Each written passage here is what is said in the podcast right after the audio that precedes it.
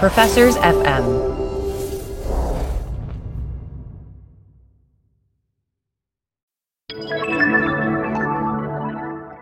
Doug, as you know, we have joined the Professors FM podcast network. So it's extremely exciting. It's like for the first time in my life, I'm going to have academic friends. This is big. And as part of this, we're going to talk about some of the other shows on the network. One of the things we talk a lot about in terms of sports analytics is the role of incentives, right? It's all about incentives. And so one of the other shows on the network is called Taxes for the Masses, brought to you by Lisa DeSimone from the University of Texas and Bridget Stomberg from Indiana University. And so, what these two ladies do is they dive into all things taxes. I think it's a great compliment to what we do. In some ways, there's nothing bigger in public policy than taxes in terms of shaping the economy and society because taxes change how people behave. So, you know, give it a listen. Great show.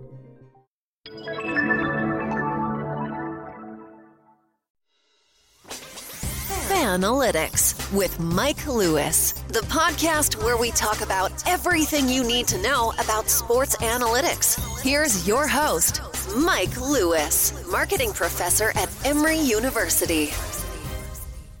Okay, welcome everyone. This is the Fanalytics podcast with Mike Lewis of Emory University and Doug Battle, also of Emory University. How are you today, Doug? I am doing well. Uh, I thought this week's episode of The Mandalorian was the best yet. So that helped to compensate for the fact that Georgia's football game was canceled because Vanderbilt had a number of players opt out over the Sarah Fuller story. Okay, I want to get back to that in a second. I am still efforting to catch up with you on The Mandalorian. I am almost done with season one, so you can kind of tell where I'm at. It is a fascinating show for someone that was a child of the 70s. I'll, I'll give you that much. Um, the, the episode I last watched has, I mean, it's great. It's all these kind of throwbacks to the the original series of movies. So I'm looking forward to catching up and sort of really digging into that. Last episode I actually watched had Bill Burr as a trigger man, which I thought was interesting which tells you exactly where I'm at in that series. yeah, yeah. Um, well, you've got a lot to look forward to. I really, really like what they're doing there. Um, also, the guy that directed this last episode, because there's a different director for almost every episode, and uh, I, I'm a, I'm a movie guy, but the the director when it was rolling the credits at the end was Robert Rodriguez, who I remember because I was a Spy Kids kid was the director of the Spy Kids franchise. that that was, and when I was a kid, like I thought he was like Steven Spielberg. Like I thought he was the goat with directing movies because I thought those were the best movies in the world. So I was like, no surprise that he did a great job.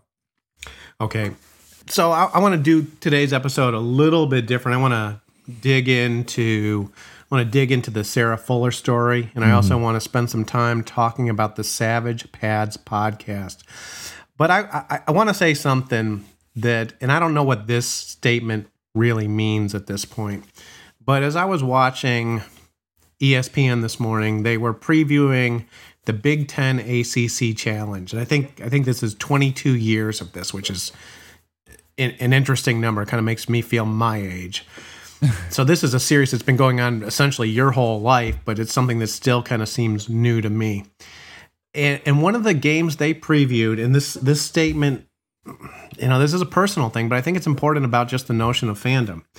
Number five, Illinois is playing number six, Duke. Makes me question a lot. Um, you know, in, in the past, number five, Illinois playing number six, Duke would have been my biggest sports story of the month. But somehow, with the last few years of Illinois basketball and and I think there's even something more to it that if, if I think about what that means, if th- this Illinois team is ranked number five, legitimate Final Four contender, but it does not feel like it's a team at the same level yeah. as the Flying Illini or the Dee Brown, Deron Williams teams. Yeah, well, first off, Mike, want to congratulate you on pulling for a team that's still in the hunt.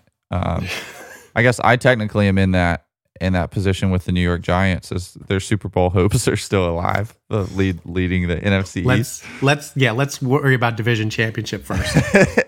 um, but yeah, college basketball to me has been over the years, over the more recent years. It's felt like that. It's felt like when I like when I was a kid, I pulled for UNC, uh, Tyler Hansbrough, Ty Lawson, Wayne Ellington, and I even went to a UNC tournament game uh, a, a few years back.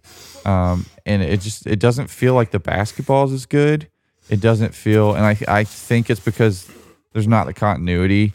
Um, so from a branding sense, like yeah, you don't have the same players every year, which is tough because like I felt a connection to Tyler Hansbrough and, and Wayne Ellington and Ty Lawson, um, whereas now it's like you got to learn a new group of names every single season just about for some of these elite programs. Um, uh, and then not having that continuity obviously they, they don't play as well together.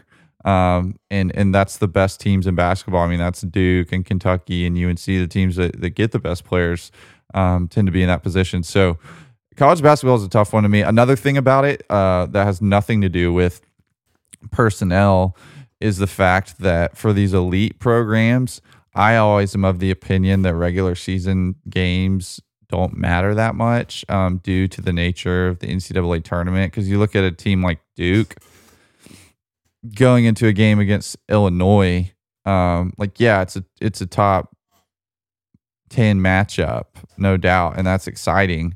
But if you know, it's it might end up being the difference in Duke getting a one seed or a two seed but does it really matter? Like at the end of the day, all that matters for a team that's essentially guaranteed a spot in the tournament, um, that's just so talented that they're definitely going to win enough games to make the tournament. All that matters is those tournament games. They could go undefeated. Doesn't matter if they go lose round one, um, or they could go, you know, be a 13 seed, which really isn't possible. But um, and and make it to the final four. Okay, so I've got to object to something you said in there. You, you mostly talked about Duke and all that and the ramifications on their quest for a number one scene. Maybe you didn't hear me. Number five, Illinois versus number six. I got you, Duke. Okay, I got you. I just to I, just to clarify that. I was using Duke as uh, the brand that I, I felt the audience would. Come on, you know, you know, and I guess what I'm getting at in all this is, can you please help me build my excitement? You know, let me let me get back to this earlier era of living and dying with with with Illinois basketball, please. Thank you. Yeah, yeah. Well, first off, they they kind of surprised me. Like they snuck up on me. I watched uh, some of their first game, and I was like, "Wow, this this is Mike's team, and they're really good." And like I haven't heard a peep about them uh, in a while. So it's it's one of those things where all you do hear about is teams like Duke and UNC. Even when on Sports Center when they're showing highlights, like they definitely show every game of Duke and UNC highlights. Uh, whereas a team like Illinois, you know, it, it's not a priority as much. Well, I'm going to fire up the home theater and put the Illini Bass. You know, I've been watching it from upstairs, but Yeah. five versus six, Duke. I'm gonna, and unfortunately, the game seems to be at Duke. Uh, but I will fire up the big screen for this one. Okay, the other, the other thing that, the other event that I sort of love at the moment, and it's kind of a guilty pleasure. You texted me, and then I saw it also reported pretty widely. Logan so sorry. Logan you Paul. know, yeah. okay, one of the Paul brothers right, is going to fight Floyd Mayweather this uh was it February? Yes, Well, I believe so- 2021. So we have our first marquee boxing match, our first marquee boxing match of 2021 on the schedule, and it is Floyd Mayweather versus a YouTube star. Yeah, we talked about this last week. Like, is this going to be what becomes of boxing? As far as is this going to be what draws ratings and makes money? And apparently, uh, to an extent, yes, at least for the near future. The interesting thing about it is everybody thinks it's a joke. Like people are like, "Oh, this is this is a joke," but most people I know want to watch the thing. Like they want to see. At this point, they want to see Logan Paul get knocked out uh, by a real boxer. Well, let me ask you this: Does Logan Paul play the villain in all these things? Here's the thing i don't keep up with youtubers or uh, i think I know I, I'm young, but I'm not that young. Like I'm not I'm not keeping up with guys that get famous off of uh you know making little vlogs and, and things. Okay. Do you have a? Uh, sorry to interrupt you. Do you have a TikTok account? Um, not at the moment. Although I will say Snapchat? I do have a Snapchat. Yes. I am. Okay. Yeah. Yeah. Um. Yeah. But Logan Paul, I don't know that much about him. I know there's been controversy. I know there's people that like him, people that don't like him. Uh, tends to be like the formula for a good celebrity these days. Um, but Mayweather's been the villain. We talked about this last week. Nobody likes Mayweather. So it's like you got Darth Vader versus the Joker in the ring, um, where it's like, yeah, one's actually powerful and the other one's like just kind of a nuisance. But at the same time, uh, and I don't want to, I don't want to give either one of them that kind of credit because I don't like, I don't like them enough to compare them to, Darth Vader or the Joker. Those guys are awesome. Okay, fair enough. Now, just to go back to something you said, you do not have a TikTok account at the moment. Well, yeah. Let me clarify there. Um, this weekend, my girlfriend helped me move some things out of my apartment where or my house where I've been living, uh, where I've been leasing, and it was a huge help because she has a vehicle that will carry more stuff. And so my mother told me, she said, when you're done, you need to do whatever she wants to do because she's being a trooper and she's being a big help. And so I was like, oh, awesome. And I mentioned that to her kind of jokingly. Well, next thing you know, we're making essentially a TikTok dance video. Okay. Okay, so I'm going to make a request here that when we when we put this uh, when we put the article up for the podcast, we'll include two images. One of it, one of which will be a screenshot from the TikTok dance, please. Uh, Mike, unfortunately, it's on my Instagram story, which disappears after 24 hours. And so it is already come and gone. That's the beauty Okay. of stories. It's the beauty of stories. It's not permanent. Okay. So moving ahead to sort of the, the core of this episode. Paul Mayweather is, you know, it's great fun. So, uh, you know, I have no idea, uh, given how he has been discussed and the fact that he was on this Mike Tyson card, I'm going to guess that Logan Paul has followers in the tens of millions. So could be wrong. let me correct you here. Logan Paul was not on the Mike Tyson card. Jake Paul was on the Mike Tyson card. Logan Paul got knocked out or lost to KSI. You remember this? We we touched on this like yeah, yeah. months ago. So he's Jake Paul's uh, undefeated, I believe, technically, and Logan Paul is not. Um, he is the lesser younger brother, and he decided it would be a good idea to fight Floyd Mayweather. Okay. So let me restate no editing required on this. Paul is, I, and I will just say Paul Chris from Paul? this moment forward, probably has. Do you have any sense of the magnitude of his uh, fan base? Uh, Tens of millions. I feel like I looked up his Instagram the other day, and yeah, that's Okay. uh, maybe. Yeah, I would I would say that's fair. So the hype machine is it's ready to go on this, right? You've got Mayweather. He's gonna he's gonna generate all sorts of coverage. The the business model just works. You've got Mayweather appealing to the old school fight fans. He's still probably the biggest name in boxing. He is you know he's he, he knows how to do the hype he's going to talk trash for for months now uh, paul has a ready-made audience where he can distribute this to a very different demographic it it's a promotion that has a lot of the right ingredients. Now i think the frustration is that you you ask the question of does this destroy the credibility or the authenticity of boxing? Is is this fight going to go nine rounds where Mayweather kind of plays with him for the first eight and then hits him a couple of times after he loses his legs and the ref stops it as a TKO, T- TKO right? I mean that probably the likely outcome, something like that. Yeah, Give the fans their money. I've seen I have seen a few tweets of people saying if uh, if Floyd Mayweather gets knocked out by a YouTube sensation or a YouTube star, I don't know if sensation is the right word for someone. He's just a like I think girls think he's good looking, guys don't like him. That's kind of his thing. Um, if Pull up, if pull up a video of Floyd Mayweather working a heavy bag. He's not going to be knocked out. Oh, I know, I know kid, that, know. and I'm saying like the intrigue to a lot of people my age is like, oh, what if he got knocked out by this kid? um, but it's like saying, what if you put me out on the court with with LeBron James and I dunked on him?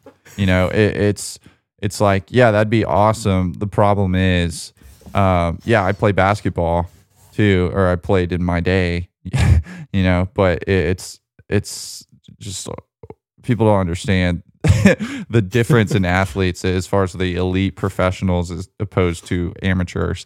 Um, I'm not going to dunk on LeBron. Logan Paul's not going to knock out uh, Mayweather. Mayweather's going to do what he wants. So it's like if he wants it to be a eight round fight, like he can do that. We we've talked about it before. He's a defensive boxer, um, so we might just watch him dodge punches for eight rounds or however many rounds he wants it to be before he ends things. Um, it's a you know it's an exhibition event, so I don't know how seriously he actually takes it. I know though that he will make a show out of it, that he will talk smack, that he will stick his nose right next to uh, Logan Paul's when they do their little photo and weigh-ins or whatnot. Um, but I also know that if it, it'll be at his will, it'll be like LeBron James versus me at basketball. Like if he wants to dunk on me, the first point, if we're playing a 21, he'll do it. Um, if he wants to make it a game, he'll do that also. So it's it's kind of in Floyd Mayweather's.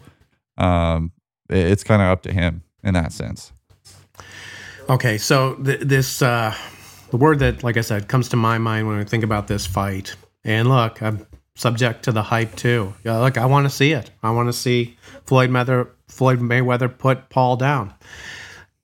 That this word of authenticity, and this this has been um, a, a kind of a key thought in my head for the last week as the Sarah Fuller coverage continued. Now, last week I went off or didn't really go off, but sort of talked about how I hate the story. And and so the story has evolved in an interesting way, in an interesting kind of 2020 way. Oh yeah, In that there is still all sorts of glowing media coverage. I think she was at uh, the Titans game. I've seen New York Times articles, ESPN articles. So there there is still this narrative that is out there that she has broken a glass ceiling, that this is inspirational, et cetera, et cetera. In parallel to that, looking at things on Twitter or on YouTube, there is a there, there's a counter narrative going on oh yeah, which is that this was pure hype and that it was sort of a bit of a joke. So you've got this kind of, again, this sort of the strangeness of the media environment where kind of the official, the mainstream, the folks with the really big platforms are endlessly praising this this event and the other side of it is endlessly trashing the event.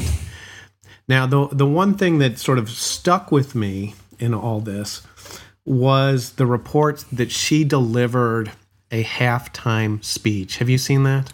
yes. I I'm actually like I followed it pretty closely this week because as a Georgia fan, it felt as though our game was contingent upon enough Vanderbilt players wanting to play. So I, I needed to kind of know if we were going to have a game. And even for my podcast, it was like, do we make an episode or do we assume there won't be a game because of this whole Sarah Fuller thing and what's going on with the players at Vanderbilt? Okay, so you alluded to it earlier on. So there were reports. I, I can't find any official reports that players opted out Yeah, it was due to Sarah Fuller. I've seen a lot that players opted out. Right. The due to Sarah Fuller part was Twitter reporting, uh, but it wasn't by fans. It was by reporters on Twitter and even on uh, some of the fan um, forums, but by the reporters who post those articles. And so it was on the paid sites. It was not in the mainstream media. It was not a, really a public story in that sense. Um, and I don't know, you know, it's one of those things. I don't know. I don't know any of the Vanderbilt players. I don't know if that's why. I would suspect, based on the facts, um, the nature of the story and the situation at Vanderbilt, that there are a number of factors, and that certainly is a contributing factor that that had something to do with it. Um, there's also the fact that Vanderbilt's coach was fired last week. So you got these guys that are recruited to play for this man, and uh, the team, you know, the school has no allegiance to him, and so they they feel like they have no allegiance to the school. And then you have this whole situation with Sarah Fuller, um, where maybe she was brought in, like uh, like Derek Mason was saying, because students were sent home for Thanksgiving. Uh, they had to do someone that had essentially been in the COVID bubble because of the COVID outbreak there. Um, they had to look, you know, there's not a men's soccer team and they got creative, got a girl from the girls soccer team. Again, this is a story. This isn't my opinion on what happened. Um, and so maybe that was what happened, and she played, and players felt disrespected by. I, I mean, I saw articles along the lines of like, this is what Vanderbilt was missing. Like, she gave this halftime speech telling them they needed to be more peppy on the sideline, and players this is you know Vanderbilt's football players don't have any leadership, and she's the leader that they needed, and things like that. And I, I could definitely see guys being like, um, "No, you're making us look like losers to to hype up this girl." You know, she got SEC player of the SEC um, special teams player of the week, and all she did was kick a squib kick, um, which was obviously kind of a handout of a award. And it's weird that I have to hesitate to say that because it's it's just obvious.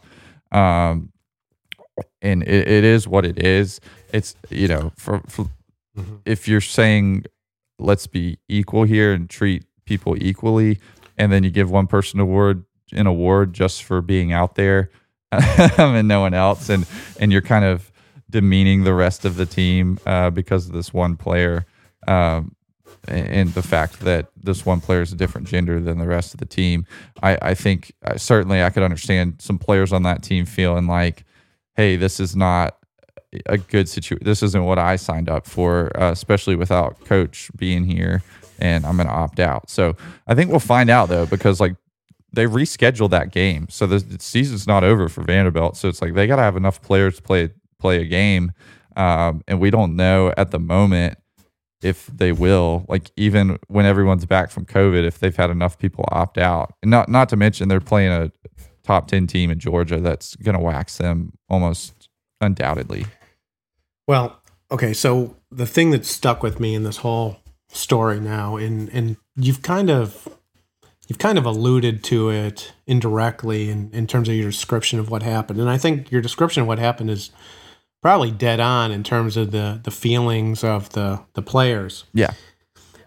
I, I when people study, but this sort of the analysts, uh, my you know something that caught my analytical eye in all this, and uh, you know, and for you budding sports analytics folks out there, sometimes it's it's helpful to go beyond just the math, be more than a statistician, know more than Python and the latest machine learning algorithm to actually understand the psychology of what is driving a lot of a lot of what we see in sports. And so in, in this case, the way you describe that is there seems to almost have been kind of an effort to use her to create a story, an inspirational story for the Vanderbilt football team, right? That you're going to bring her in, she's going to give this speech at halftime, everyone's going to get fired up. And you know it's like a disney movie right? You yeah. you, fi- you find this you find this kicker on, on, a, on a woman's team. You bring her in. Everyone's fired up. And now vanderbilt's going to run the table.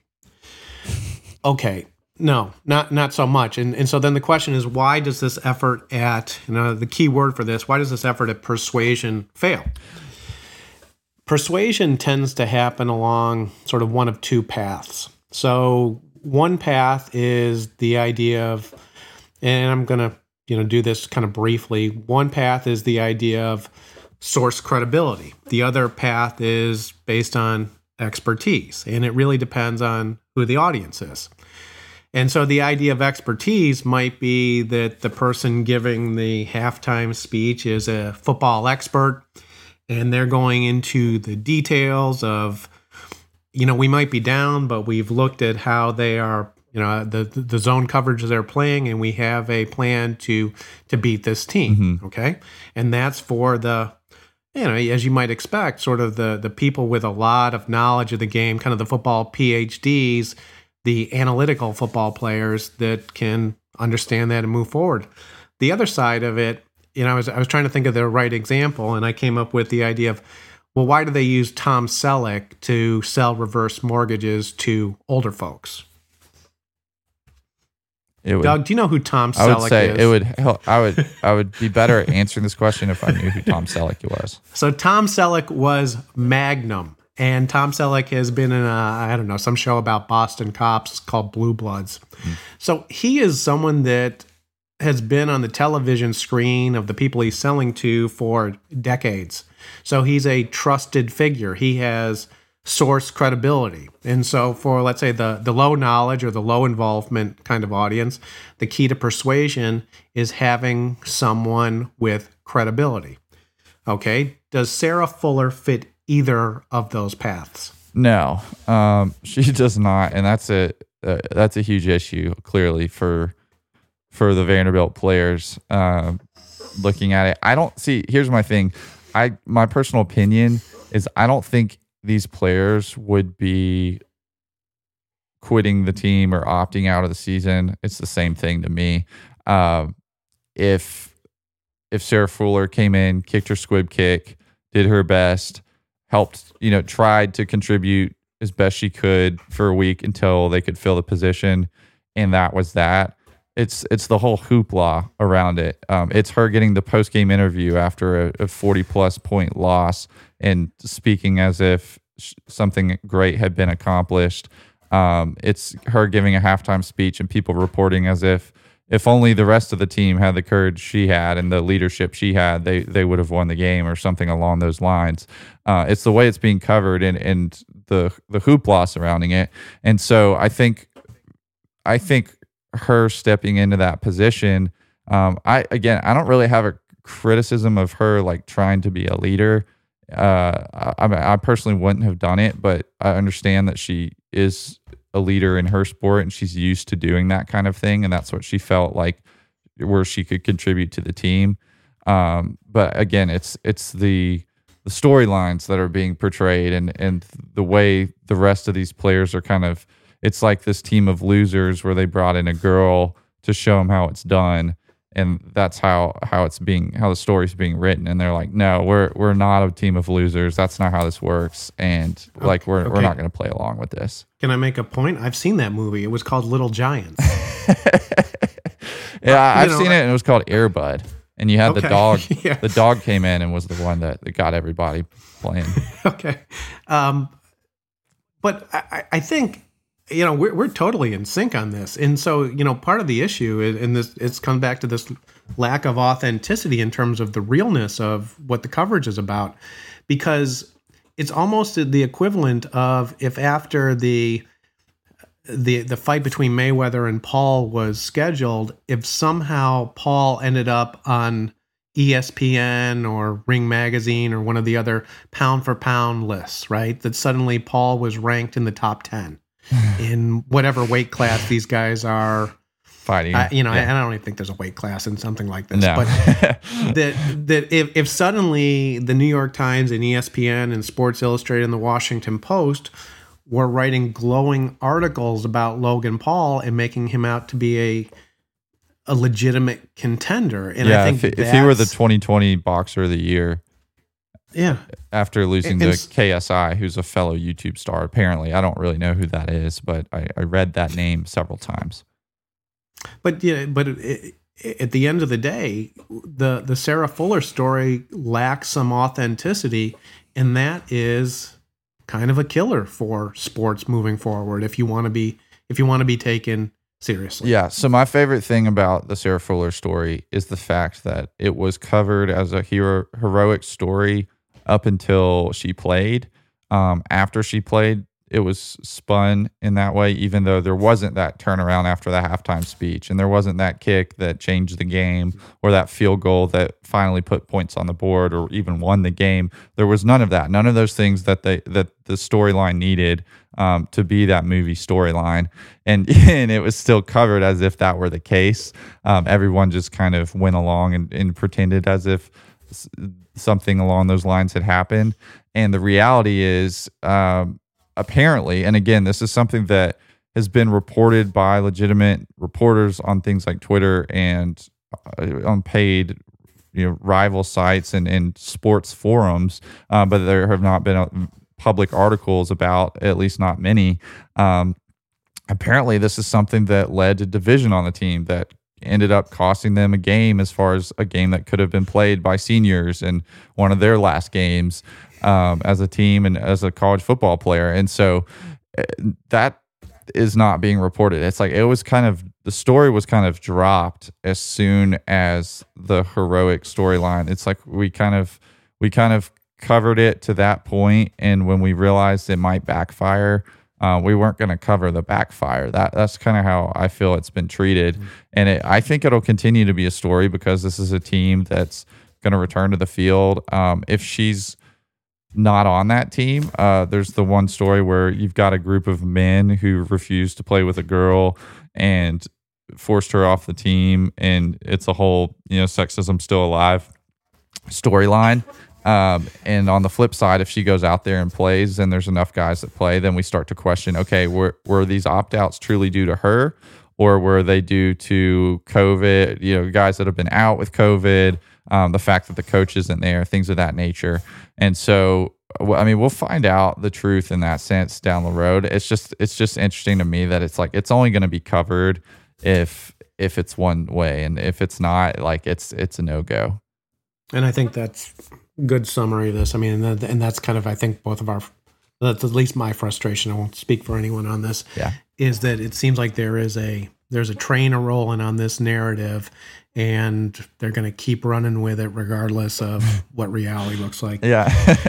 okay. The the last thing I want to do today is I want to talk to you. Want to almost switch to interview mode here and talk a little bit about well I want to talk about your podcast and sort of you know what what it's been like to run a well as a starting point. So, what is your podcast and what exactly do you cover? Yeah. on your uh, um, so it's called the Savage Pads podcast. People that aren't Georgia fans always like, Wait, the what? Um, the Savage Pads are the celebratory pads, like the Georgia turnover chain, essentially that the players put on their shoulders after forcing a turnover. The first season they started doing that was the 2017 season when Georgia made the Rose Bowl.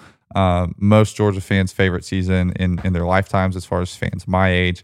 I was a student. I was a member of the Spike Squad we actually we it's a group of students that paint up and they wear those pads to every game but they actually the team adopted that from the students um, and so it was kind of the connection between the students and the players in my mind and so i named the uh, I named the podcast, or between the fans and the players, I named the podcast the Savage Pads Podcast because this is a podcast where we're connecting the the fans and the players, the people who follow the team, um, intensely or have just as much weight as the people who contribute to the team or have contributed to the team. Um, but both are voices and both are very important.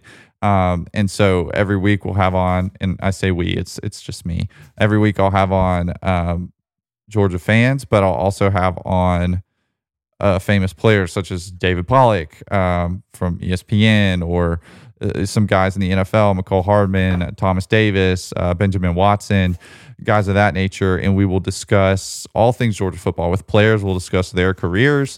Um, we'll also discuss games coming up. Many of them are fans at this point, and again, it's that connection between fans and players, where the players, when they're not players anymore, become fans, and it's like they're one of us now. Um, and that, that's something that comes up almost every episode is the fact that they're like, man, watching these games on TV, I now see why everyone's as crazy as they are. Uh, so that's the podcast, and and that's what I've been doing. And obviously, in the, the COVID year, it's it's been a really interesting uh, situation with lots of ups and downs as far as numbers and um, as far as sponsors and all the rest. Well, let me you know let me interject something mm-hmm. just for a second. So this is this is one of the reasons why uh, brought you into the Fanalytics fold, right? right. That um, in some ways, what I do is it's a very analytical look at sports fandom, and what you do is kind of a a, more of a real world look at it. Um, it. You know, in some ways, I'm I'm doing I'm studying fandom as a statistician or as a psychologist. You're studying it as an anthropologist or as a journalist in a way, and that you're you're you're living with the tribe of Georgia sports fans. Mm-hmm. So you've been running the show for how many years now? This is my third season. So I started uh, the year after I graduated. I wanted to I wanted to stay connected to to f- football in some capacity. Yeah, I'll, I'll, tell you, living down here in Georgia, it is one of the fascinating things to me is the absolute love and passion Georgia fans have for their institution. That mm.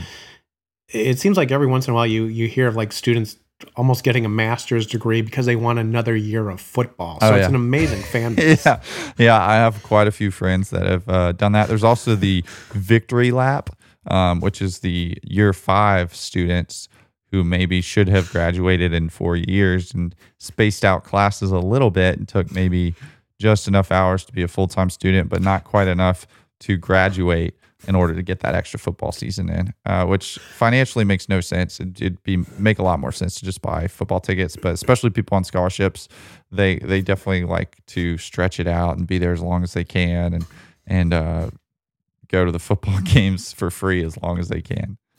So just to set context, how is the you know for for those out there that do not follow the Bulldogs as passionately as yourself, right.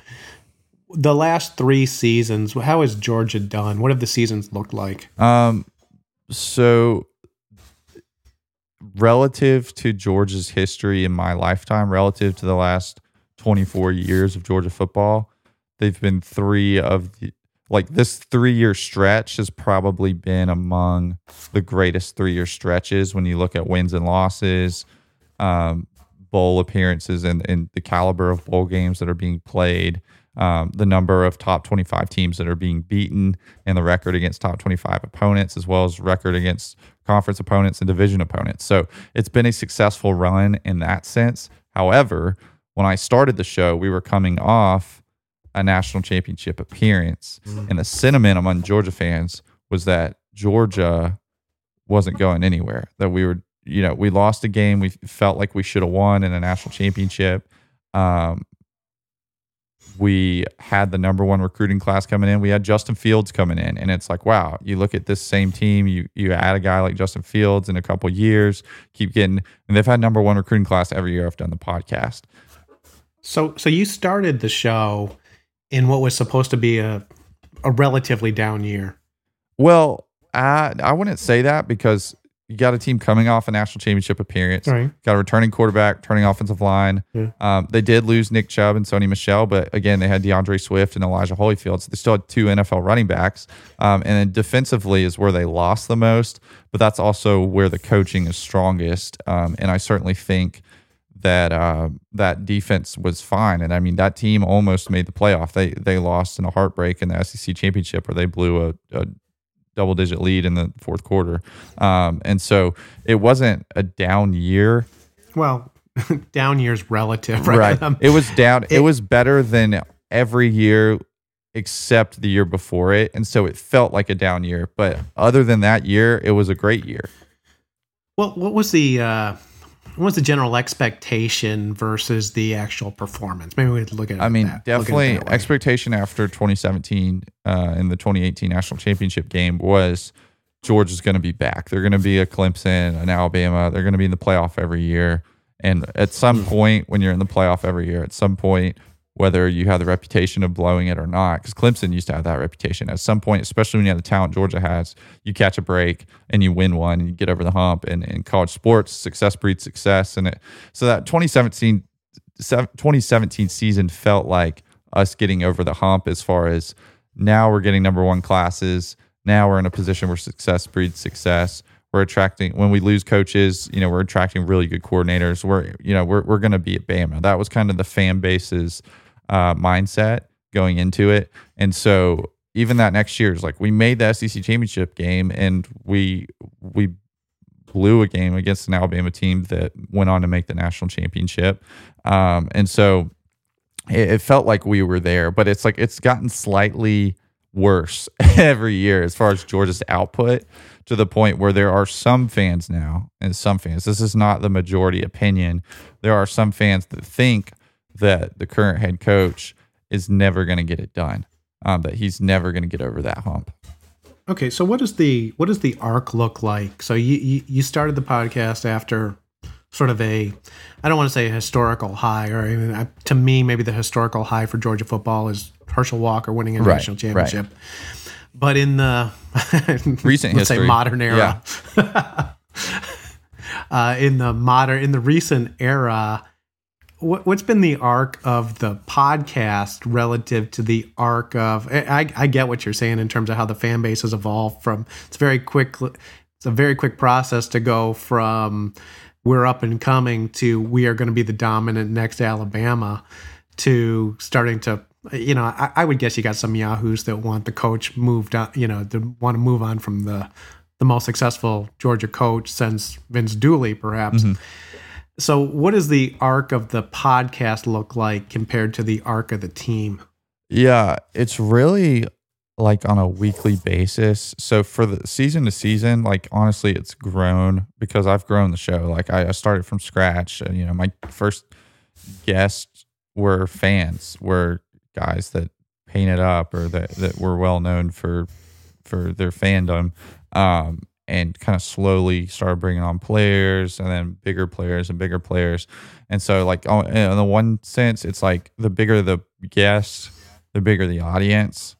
Um, and it definitely, like, that reflects with when I'm reaching out, trying to get someone to, you know, support the show, uh, to sponsor it in return for me promoting their business. They know that, you know, when Thomas Davis or Benjamin Watson's coming on, like they're going to get their money's worth. Whereas if it's someone lesser known um, on a national scale, they're more hesitant to. So it's it's a lot easier in those senses. But the biggest thing is whether Georgia's in a position to win a national championship or when they control their own destiny. The moment they don't control their own destiny, um, the numbers drastically drop every season. Um, and been fortunate where Georgia's controlled their destiny for the majority of the season, uh, all three seasons.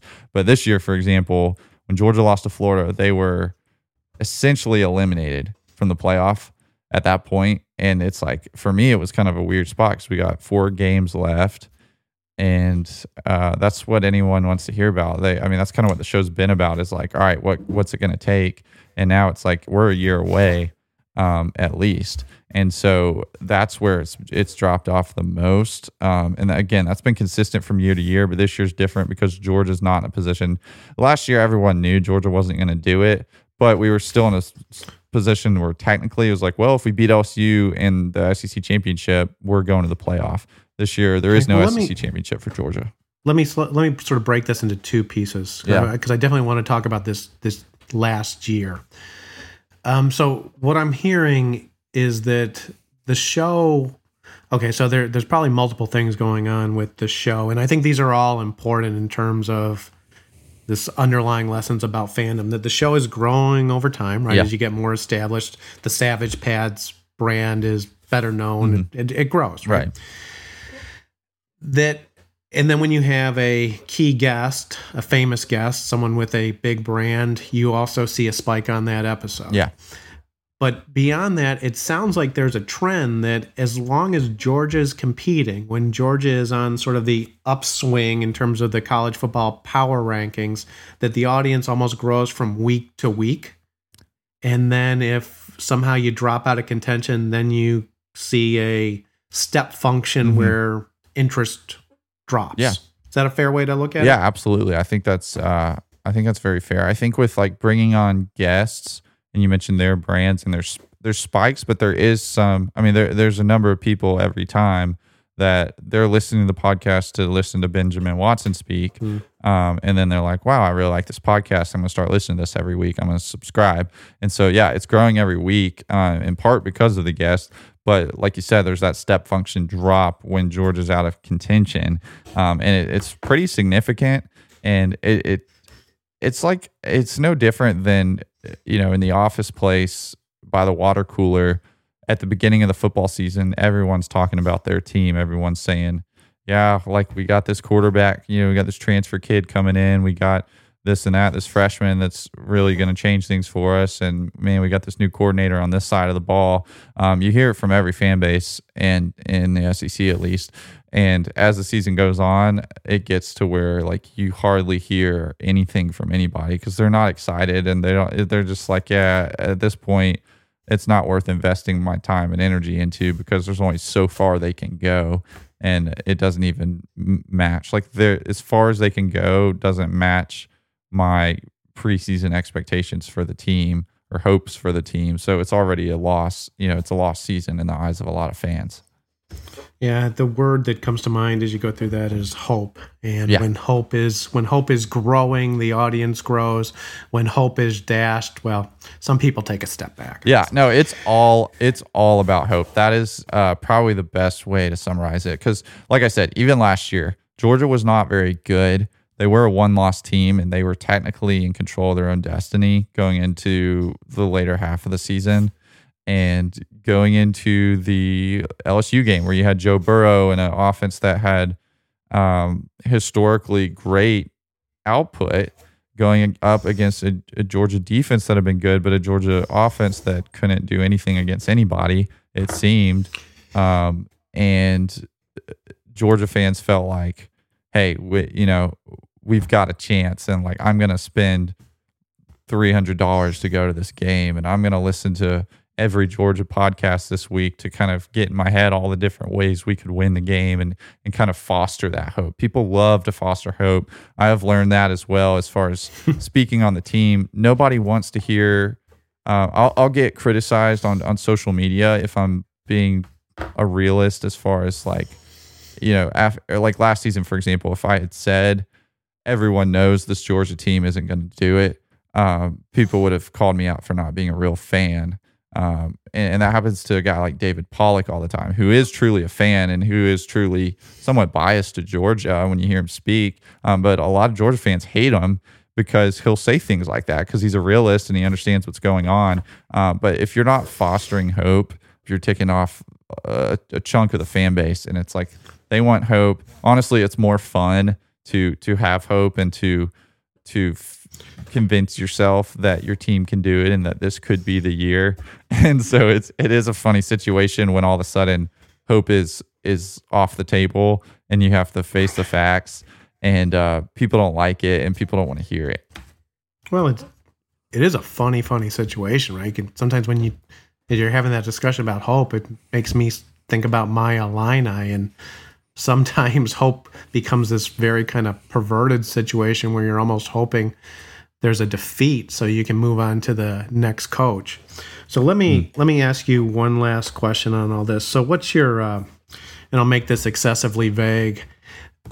You know, this last season has been a weird one in terms of fandom. Um, so maybe something from this this past year, but what have you learned? And, and maybe you've already answered this about the importance of hope, but anything else that you've learned about fandom and maybe it's nothing you think directly about, but now after doing this show for a while, anything you have learned about fandom and how it works over the course of the last three years? I think doing this show um, and also doing my other show has given me a new perspective as far as like I view it as a fandom and as a brand and, and all the rest.